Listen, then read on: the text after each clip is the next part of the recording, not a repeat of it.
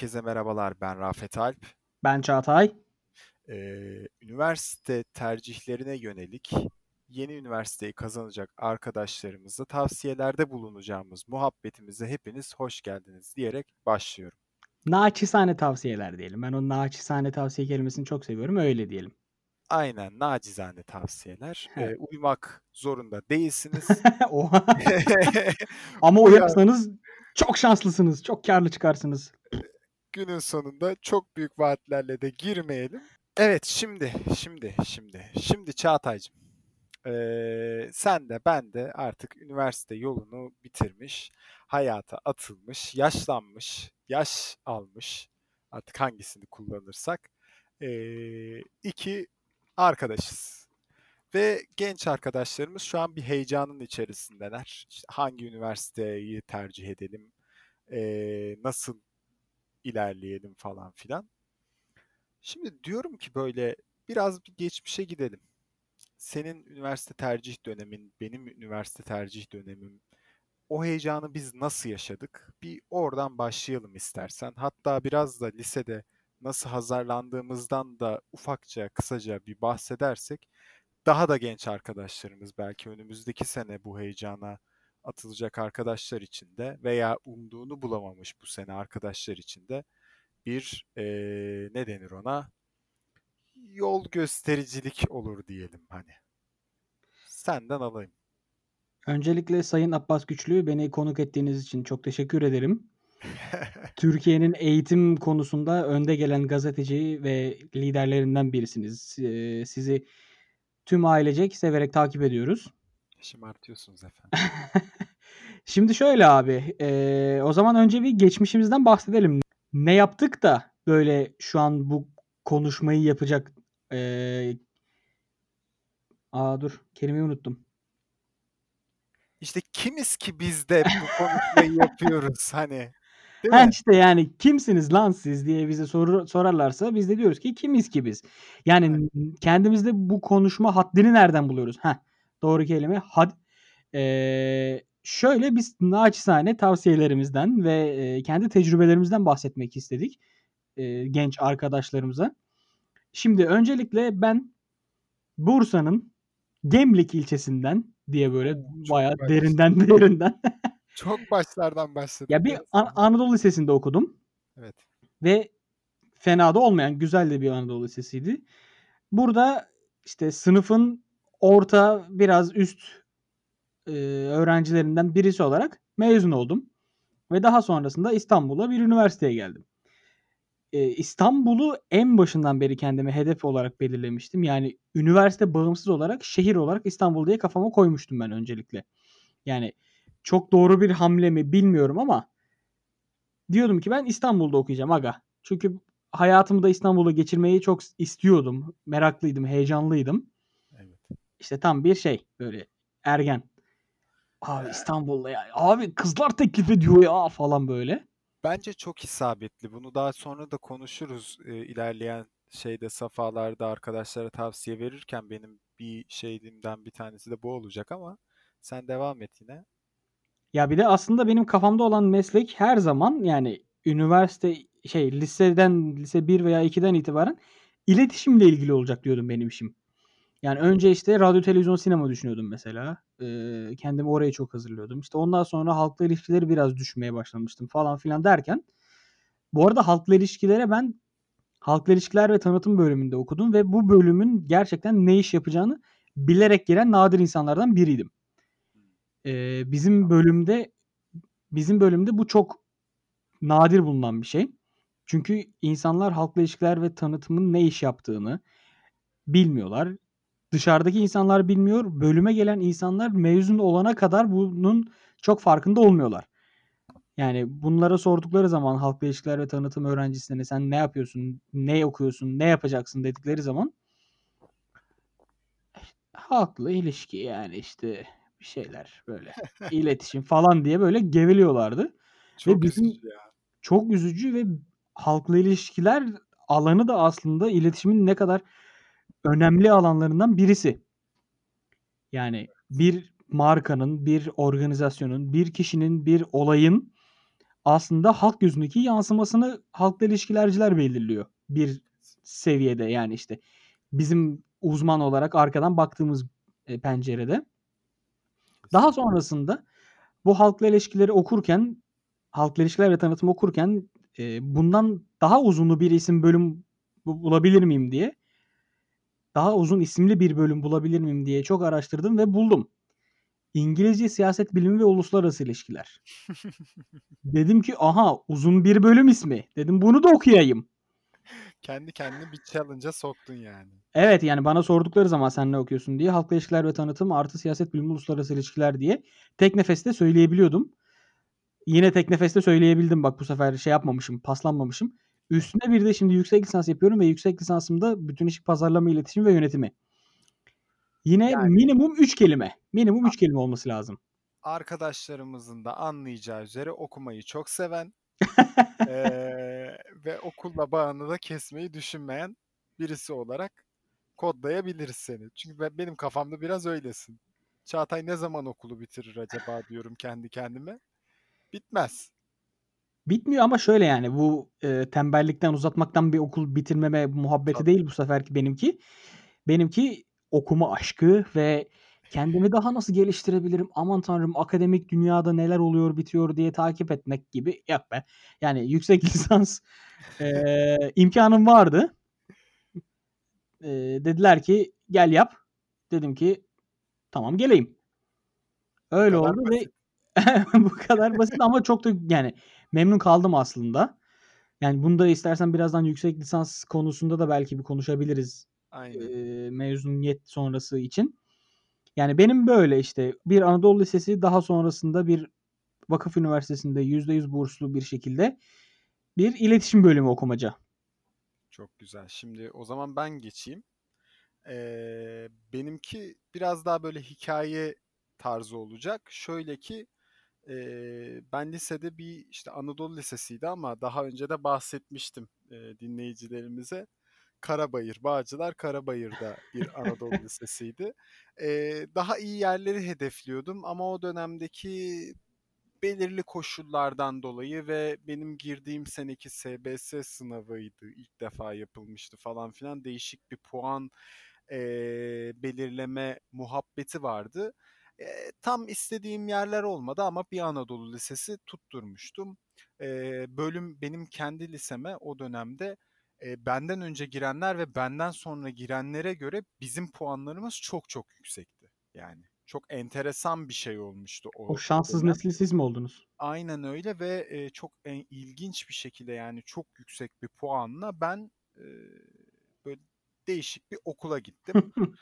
Şimdi okulun işte e, daha önce anlatmıştım gerçi hızlıca bahsedeyim. Okula ilk girdiğimiz zaman kendi okulumuz yıkılmıştı. Hı Başka hı. yan taraftaki bir okula gittik. İlkokuldu. Ortam çok kötüydü falan. Daha sonra kendi okulumuza taşındık ama etrafı meslek lisesiyle falan filan çevriliydi.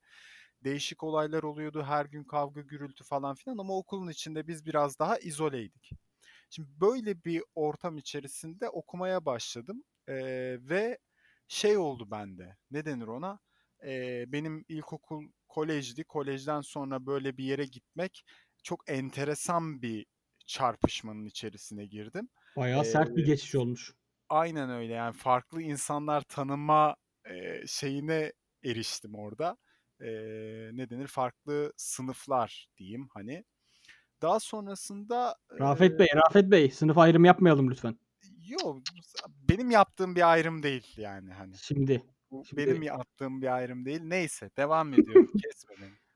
İyi. Bağcılar'da lan zaten yani anlıyorum ben seni. Daha sonrasında işte e, eğitim tarafına geçersek benim babam matematik öğretmeniydi. Ondan dolayı ben matematiği aslında temelde 9. sınıftan başlayarak eee, temeli güçlü tutmaya başlamıştım. Ve yavaş yavaş kafamda şey şekilleniyordu yani ben matematikle ilgili bir bölüm okuyacağım. Çünkü çok seviyordum matematiği yani. O dönemi o zamana kadar da zaten matematiği severek ilerlemişim. Lise hayatımda da temeli bir kere sağlam e, kurduğun zaman matematik üstüne çok rahat bir şekilde çıkabildiğin bir şey. Ondan sonra Eee, işte 9'du, 10'du, 11'di derken böyle benim artık matematik temelim bayağı iyiydi. Herkes soruyordu işte baban çok yardımcı oluyor ama artık 12. sınıfa geldiğimde ben tamamen matematiği halletmiştim zaten. Hani babamla çok bir bağım kalmıyordu. Elbette ki bazı soruları soruyorduk, beraber oturup yapıyorduk falan filan ama artık benim için matematik okeydi yani. Ona rağmen ben sürekli matematik sorusu çözüyordum. Yani matematiği bitirmişim. Gidip bir tane daha fazla biyoloji çözeceğime yine matematik çözüyordum falan. Yapabildiğin için zevkli geliyordu, keyifli geliyordu, değil mi? Aynen öyle ve müzik dinleyerek falan yapıyorum artık. Yani işi şova dökmüşüm tamam mı? Hani yapıyorum yani ve benim de şöyle bir şey oldu 12. sınıfta artık. 12. sınıfa girerken e, bunu da kesinlikle arkadaşlarımıza tavsiye ediyorum artık. E, bundan sonra üniversite hedefiyle çalışacak arkadaşlara kesinlikle bir hedefiniz olsun. Hani ilk tavsiye benden gelsin. Kesinlikle e, üniversiteyi o şeyi elinize aldığınızda bir hedefiniz olmasın yani tercih yaparken bir Hı hı. hedefiniz olmasın. Daha öncesinden bir hedefiniz mutlaka olsun.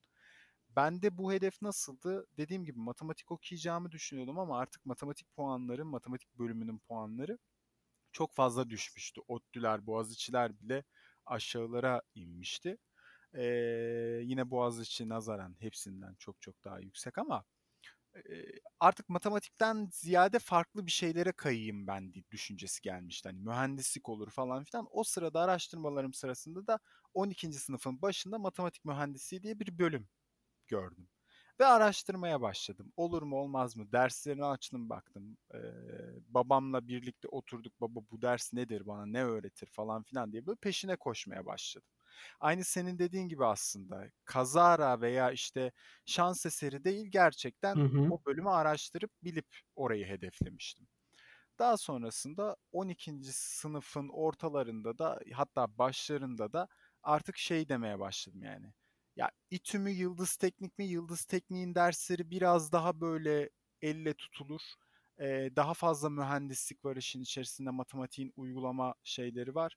Ee, İTÜ'deki biraz daha matematik. Ulan ben bir hani Yıldız Tekniği mi hedeflesem olmuştum. Ama İTÜ'nün de puanları yüksek falan filan böyle bir çatışmaya girdim tamam mı?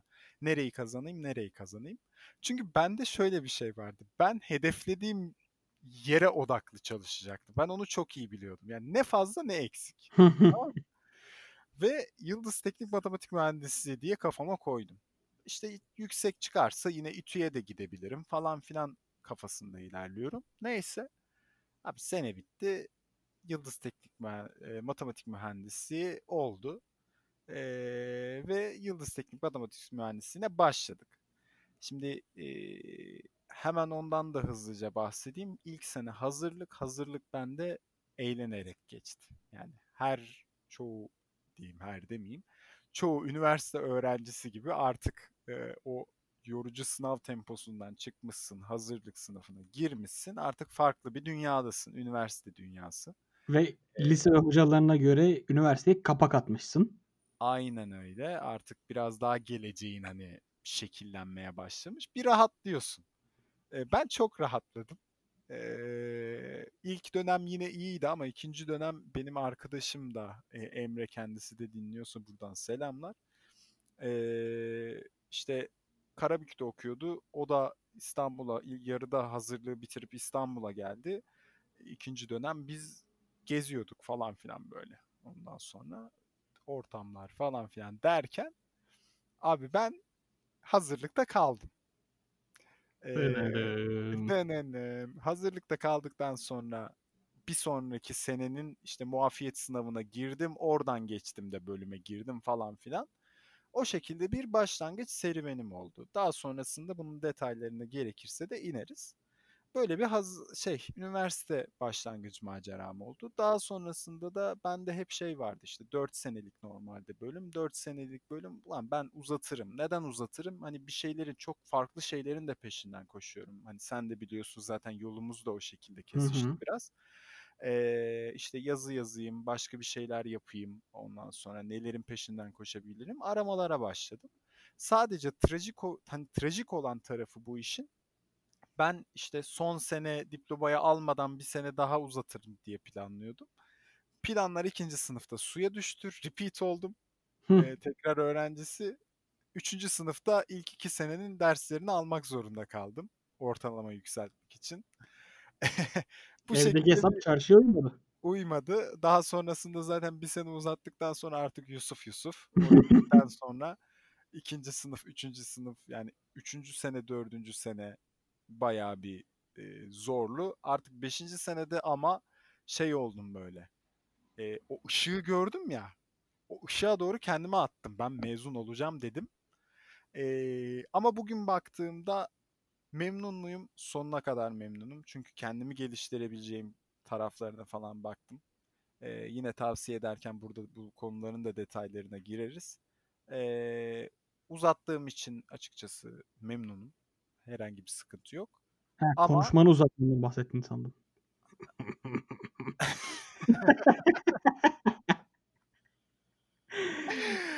Eee Sinsi laf soktum ya. Evet, çok güzel laf soktun. O yüzden ben de kısa tutayım. Eee, böyle bir hikâyem oldu benim de. Bu arada ben sanırım konuşurken üniversitemin isminden bahsetmedim. Değil Ha, mi? evet, evet Sanki bahsetmedin. şey gibi oldum böyle gece programına katılıp ismini vermek istemeyen seyirci gibi oldum bir anda. Yani gururla Acaba hangi söyleyebilirim. üniversite? Gururla söylerim ki Yeditepe Üniversitesi'nde okudum. Yeditepe Üniversitesi. Eee, Yeditepe Üniversitesi'nde okumanın verdiği gurur şuradan geliyor aslında. Yeditepe Üniversitesi'nin sloganı Atatürk'ün Rönesanslarını devam ettiren üniversite. Evet. Şimdi böyle vurucu ve gerçekten aslında yaptıklarıyla, yatırımlarıyla ve işte kendini geliştirmesiyle gerçekten bu ünvanı hak eden bir üniversite ki mesela şu an bizim konuştuğumuz bu podcast mecrasına da giren ilk üniversite. Evet. Yeditepe Üniversitesi'nin kendisinin bir podcast serisi var artık. Podcast kanalı var.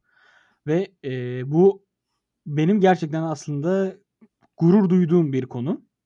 Hem bir. Yeditepe'li olarak hem bir podcast sever olarak hem bir podcast üreticisi olarak vs. vs.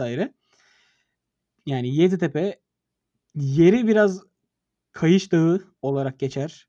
Biraz İstanbul'dan uzaktır ama kendisi orada etrafında artık bir kendi habitatını kurup oradaki öğrenciler rahat bir şekilde, eee, kendi hayatlarını geliş geçti ge ge geçinebiliyorlar. Burada sanırım şu an ben Yeditepe virali aldım. Bunu Yeditepe Üniversitesi'nde çalışan arkadaşlarım var kurumsal iletişimde. Onlara göndereceğim bu kaydı. Eee, hesabıma para yatmadan bu bölümü yayınlamayacağız arkadaşlar bilginiz olsun. Dinleyicilerimizden de eğer, hani, varsa, eee, Çağatay'a önce bir başvursunlar. Ön başvuruyu bir Çağatay'a yapsınlar. Çağatay bir sunsun. Size Evet, ben rektöre desin. rektöre çıkıyorum. İşte, eee, podcast'ten bizim üzerimizden öğrenci gelecek diye ve sizin ödediğinizin, eee, bir kısmını komisyon olarak alıyorum. Aman aman şimdi bak bunları ciddiye alanlar olur. Sıkıntı bu almayalım başımıza. Yok ya, çok tatlı da bir rektörümüz var. Okulu da ben bayağı övdüm şu an ya. Güzel övdün ama. O Ama zaman gerçekten okurken bu arada okurken yani, eee, tadını çıkararak ben uzatmadım bölümü. Hatta ben, işte, çift anadalı yan dala çevirip erken bitirmek için elimden geleni yaptım. Evet. İşte, sektöre daha hızlı atılmak. Biraz da buna geçelim artık yavaş yavaş işte. Üniversitenin bize sektör için kattıkları gibi bir şeyler diyebiliriz. Eee, sektöre daha hızlı atılabilmek, reklamcılık çünkü Bu şöyle konunun as öncesinde bir Heh. dakika, bir araya gireceğim. Eee, bu konunun öncesinde birkaç tane üniversite seçiminde önemli olan bence nokta var. Bir biraz onlardan bahsedelim. Haydi bahsedelim. Mesela mesela kampüs meselesi abi. Evet, çok Bir önemli. üniversitenin kampüsü olmalı mıdır, olmamalı mıdır? Bu Ben kritik soru. ben olmalıdır kafasındayım abi. Evet, kesinlikle ben. Yani üniversitede okuduğumu anlayabilmek için. Yoksa yani şu an E5 üniversitesi olarak geçen üniversiteler var biliyorsun. Evet. Adlarını burada zikretmeye hiç gerek yok. Hepsinin farkındayız. Yani önünden geçerken bayağı böyle dershane gibi üniversiteler var. Evet. Yani yazık. Yani Türkiye maalesef üniversite sayısının yüksek olmasıyla övünen bir ülke. Fakat yüksekliğiyle değil, yani nitelik burada nicelikten daha önemli olan. Yani işte dünya dünyadaki ilk 100'e, ilk 300'e, ilk 500'e kaç üniversite sokabiliyorsun? Bu üniversitelerin sosyal imkânları nasıl? Yani üniversite sadece bilim üreten, patent üreten bir yer değil aslında. Sosyal imkanlarıyla da öğrencilere mutlaka bir şeyler katması gereken bir okul. Bir bir okul yani aslında yani. İnsanı hayata hazırlayan bir okul üniversite. A Ve işte kampüsü bunun, eee, ikimizin de sonuna kadar faydalandığını düşündüğüm kulüpçülük muhabbeti. Evet. Bu işte öğrenci kulüpleri, işte topluluklar, işte birlikler. Evet. Girişimler. girişimler, işte üniversite seni bu konuda nasıl destekliyor? Hocalarınla bununla iletişimi nasıl? Yani mesela bizim hocalarımız şansımıza biz çok daha iletişimci hocalarımız olduğu için mesela girişimciliğe ve işte böyle kulüp aktivitelerine çok fazla de değer veren, önem veren hocalardı. Bizi bu konuda desteklerlerdi ve ben hatta, eee, bunu söylemekten biraz da eee, gurur da duyuyorum. Ben mesela kulüpçülüğüm sayesinde, kulüpteki aktivitem, işte bölümdeki aktif olmam sayesinde, eee, okulu çok daha iyi bir sıralamayla yani daha iyi bir sıralama, daha iyisi yoktu artık yani. Şimdi Çünkü şimdi evet şimdi ya söyleyeyim onu bunu. o onu da söyle bir onunla övün de yani. Yani bunu söylemeden olmaz şimdi arkadaşlar. Ben, eee, şahsen şahsım. Şahsım kelimesini de çok severim. Eee, Yeditepe Üniversitesi Halkla İlişkiler ve Tanıtım Bölümü ve İletişim Fakültesi birincisi olarak mezun oldum. Alkış. Alkış lütfen. Buraya efekt mefekt bir şeyler girelim. Kesin üşeneceksin, girmeyeceksin ama, eee, alkışladım yani. Fark ettim, fark ettim. O kadar üşendim yani. Eee, yani ama benim bu işte birinciliğimin arkasında gerçekten okulun beni desteklemesi ve, eee, yani okulun desteklemesinden kastım bu arada sadece üniversite yani o Yeditepe Üniversitesi özelin özelinde değil. Hocalarla iletişim, hocaların verdiklerini doğru anlayabilme. Yani, eee, şöyle biraz böyle burada artık şey bayağı net ders tavsiyesi veriyorum. Not tavsiyesi gibi bir şeyler vereceğim. Yani hoca size bir soru sorduğu zaman bütün bildiğinizi aktarmanıza gerek yok arkadaşlar. O sorunun cevabını vermeniz o hocaya yetecektir ve hoca sadece onu istiyordur. Evet. Onun dışında derste hocaya soru sormak sizi asla aptal konumuna düşürmez. Hatta hocayla iletişiminizi güçlendirir.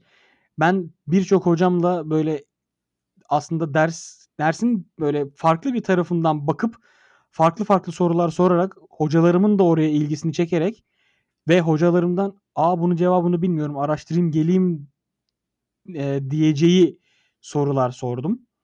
Aynen. Şimdi soruları sormadan önce bu üniversiteye girmek için konuşuyoruz şu an. Oraya geri döneyim biraz. Yani senin mesela verebileceğin ve ya ya da kendinde uygulayıp, eee, kesin sonucunu gördüğün, "Bu iyi ki yapmışım." dediğin bir konu var mı? Ya, eee, üniversite kampüsleri senin de dediğin gibi aslında çok büyük bir sosyal yaşam alanı sunuyor. Eee, burada insanlarla diyalogların gelişiyor, insanlarla iletişimin gelişiyor. Hani bu kesinlikle çok çok önemli. Üniversiteyle bağlantın ciddi Hı hı. anlamda. Ama üniversiteyle bağlantınla birlikte sadece kendi üniversiten değil, dışarıdaki üniversitelerle de bir şekilde bağlantı kurmak her zaman için çok çok daha faydalı. Şimdi üniversite tercih ederken buradan şuna geleceğim. İstanbul dedik ya. Hı hı. İstanbul çok bence kritik yani. Şimdi başka şehirlerde yaşamak istiyor olabilirsin. Ailenden e, uzakta yaşamak istiyor olabilirsin. E, Okey. Yani İstanbul'da e, ne denir? İkamet edenler için Hı söylüyorum. hı. Ama İstanbul'da üniversite okumanın e, o imkan zenginliğini hiçbir başka e, ilde bulamazsınız. Yani bunu ben birçok yakın arkadaşımdan e, gözlemledim. E, daha sonra kariyer adımını atarken de bunu çok net bir şekilde hissettiler. Yani İstanbul'un çok farklı bir e, önemi var bence. Hiç kimseyi tabii ki de yani illaki İstanbul'u okuyun gibi bir e, yönlendirmeye itemeyiz. İstanbul'un popülasyonunu patlatacağız. Evet, ya zaten patlamış durumda ama bırak öğrenciyle patlasın yani.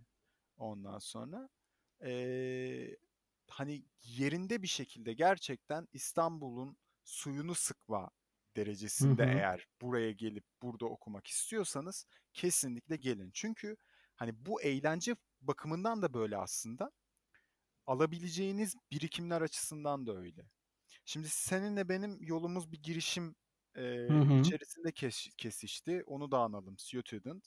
Student girişimin ile birlikte biz Boğaziçi Üniversitesi'nden tut Marmara Üniversitesi'ne kadar eee Yeditepe İTÜ'ye Üniversitesi'nde gördüm ben. İTÜ'yü çok fazla gittik. Ondan sonra yani İstanbul Boğaziçi Üniversitesi hani bir- birçok üniversitesinde eee, birçok etkinlik yaptık ve insanlarla diyaloglar kurduk. Eee, oradaki öğrenci kitlelerinin aslında bakış açılarını eee, gözlemleme fırsatı bulduk. Bu açıdan bu çok önemli bir şey. Yani şimdi İstanbul'da okuyup kendinizi sadece evden okula, okuldan eve, dersten eve, evden derse muhabbeti yaparsanız o zaman da hiçbir faydasını göremezsiniz üniversitenin. Yani Hani o zaman başka bir şehirde okumaktan hiçbir farkı yok İstanbul'un. Aynen öyle. Hani bütün bunları güzel bir şekilde planlamanız lazım. Tabii ki kendi karakterinize özgün bir şekilde planlamanız lazım. Yani kendinizi nasıl daha fazla geliştirebilecekseniz ona göre. Ama yelpaze geniş olduğu için ben İstanbul'u çok kritik görüyorum o açıdan.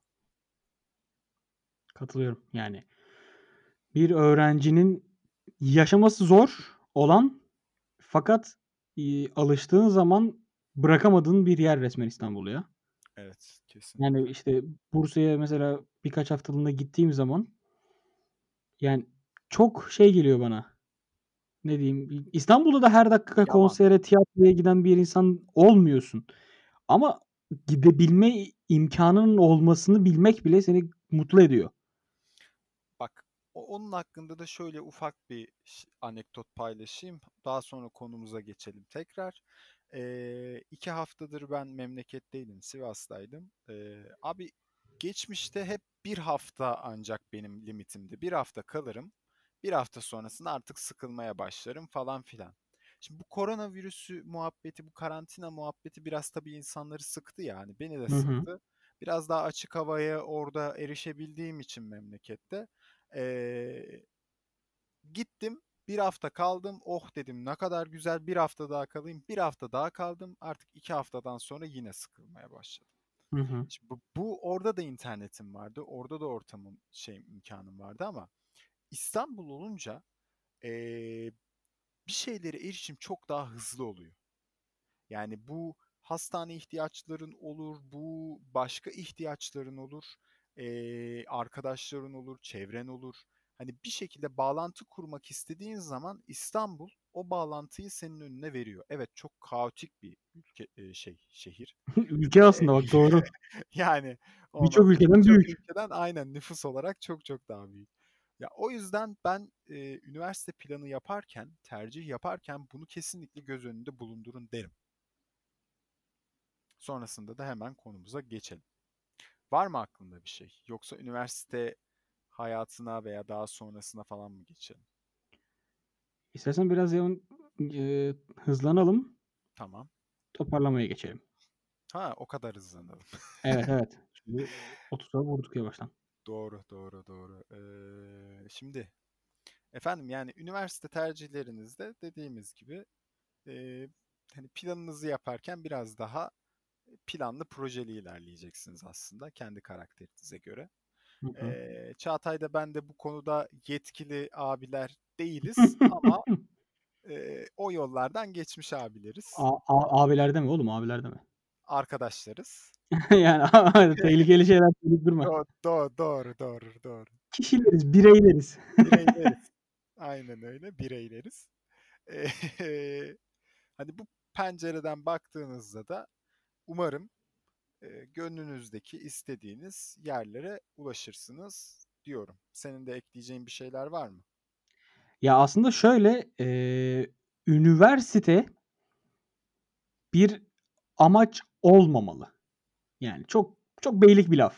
Evet. Ama şöyle, yani gerçekten üniversiteyi bir araç olarak görüp burayı kullanıp hani az önce bahsettim ya işte sosyal imkânları, işte akademik imkânları, işte kampüsü, osu busu, şehri, her şeyini kullanırsanız aslında üniversitenin tadını gerçekten çıkarabilirsiniz ve üniversiteden gerçekten mezun olmuş olabilirsiniz. Evet. Ve birçok kişi aslında kendisini üniversiteden mezun olduktan sonra eee, tamam ülkede işsizlik diye bir şey var. Ama üniversiteden mezun olduğunuzda kimse size iş vermeyecek abi. Aynen Yani bunu şöyle, eee, açıklayabilirim, daha doğrusu daha doğru ifade edebilirim. Siz üniversite boyunca kendinizi ne kadar geliştirirseniz, işte girişimler olur, kulüpler olur, aktiviteler olur, işte ne bileyim yarışmalar olur, onlar olur, bunlar olur. Böyle size bu imkânları sunabilen üniversiteleri tercih ederseniz kendinizi mezuniyette böyle bir anda sudan çıkmış balık gibi hissetmezsiniz. Çünkü üniversite sizi staja yönlendirmiş olur. Üniversite sizi sektörden insanlarla tanıştırmış olur. Hatta sektörden insanlardan ders almış olursunuz belki de. Sadece yüz yüze birkaç saatlik tanışmadan ziyade bir dönem boyunca o kişiyle dirsek teması kurup onun belki de aklında yer edebilecek ve sonrasında iş hayatınızda da size olumlu dönüşleri olabilecek bir imkân yaratabilir üniversite size. Yani bu da araştırırken, işte tercih aşamasında çok önemli bir nokta olarak görüyorum ben bunu. Ve aslında şu an çok belki de geçerli mi artık bu Covid sebebiyle işte Erasmus'tur, exchange'dir, ne olacak, ne bitecek, öğrenciler gidebilecek mi, gidemeyecek mi? Çünkü bu dönem donduruldu. Bahar döneminde kimse gidemedi. İptal edildi diye Evet. biliyorum. Ya da gidenler orada kaldı, sorun yaşadılar, öyle oldu, böyle oldu. Yani eğer bu dönemler çözüldükten sonra üniversitenin mesela işte yurt dışı bağlantıları sizi hangi bölüm nereye gönderebiliyor Bak ve çok önemli. Evet, çok Kesinlikle. aklına geldi. Yani, eee, şöyle ki bir üniversite sadece işte kendi içerisinde eğitim veren ve notları verip "Hadi çocuklar mezun oldunuz." diyen bir yer değil. Üniversite dediğin yer aslında en başta da söylediğim gibi, tekrar tekrar söylediğim gibi bilim üreten bir yer ve dünyaya açık olmak zorunda. Evet Bu ve ürettiği bilimi dışarıya göstermeli, ihraç etmeli belki ya da dışarıdan bilimi ithal etmeli. Hocalar almalı, öğrenciler almalı, orada işte o dünya vatandaşı olmayı öğretmeli. Bu noktada, tam bu noktada da hani üniversitede düşündüğünüz bölüm, düşündüğünüz üniversite ile ilgili bilgileri de hem bölümün hem üniversitenin web sayfalarından falan filan mutlaka araştırın bakın. Kesinlikle. Yani mesela Erasmus dedik ya, Erasmus sayfasını bir açın bakın hangi üniversitenin hangi bölümleriyle eee, denk düşüyor sizin üniversitede istediğiniz bölüm. Yani şimdi bazı bölümler olabiliyor, eee, direkt karşılığı Avrupa'da çok farklı e, bölümler olabiliyor Hı yani. hı. Kendi bölümümden yaşadım çünkü ben. Matematik mühendisliği diye Avrupa'da bir bölüm yok. Matematik bilgisayar var. Kimi yerde matematik var. Kimi yerde uygulamalı mühendislik falan filan var böyle. Enteresan enteresan şeylere çıkabiliyor. Ama oradaki denkliklere falan da mutlaka bakın. Çünkü yarın öbür gün hayal kırıklıkları yaşayabilirsiniz bazı konularda. O yüzden biraz daha böyle geniş çerçevede ben şunu da tabii ki ağır buluyorum. Yani biz buraları yaşadık, hani geçirdik e, o dönemleri. O yüzden böyle detaylı bir şekilde konuşabiliyoruz. Henüz 18 yaşındaki arkadaşların e, şey yapmaları pek mümkün olamayabilir tabii ki. Bu kadar geniş çaplı Hı hı. e, araştırmalar yapıp doğru yerleri e, bulmaları. Heyecanları da var çünkü. Ama bu konuda mutlaka bir büyükleri olur, üniversite okumuş e, yakınları olur. Onlardan da böyle tavsiyeler almalarını şiddetle öneriyorum. Ben kimsenin de bu konuda ya ben yardımcı olmam diyeceğini düşünmüyorum. Bir üniversiteyi okumuş ve bitirmiş bir insan e, bu ülkede bir gence bir üniversite konusunda ne kadar düzgün e, önerilerde bulunması gerektiğini de kavramıştır diye düşünüyorum. Kesinlikle. O zaman yavaş yavaş toparlayalım. Hatta Tamam, o toparladık, zaman yavaş yavaş bitirelim. Evet, güzel Sosyal toparladık. sosyal medyayı senden alayım mı ben? Al hadi.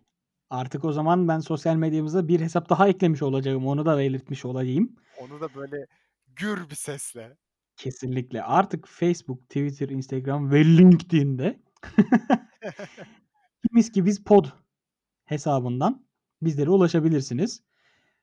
Burada işte yeni bölüm duyurularımız, belki de geçtiğimiz hafta yaptığımız güzel duyurularımız, işbirliklerimiz, işbirliklerimiz gibi eee güzel haberleri de size vermiş oluruz. O zaman o güzel haberi de çok küçük bir çıtlatayım mı?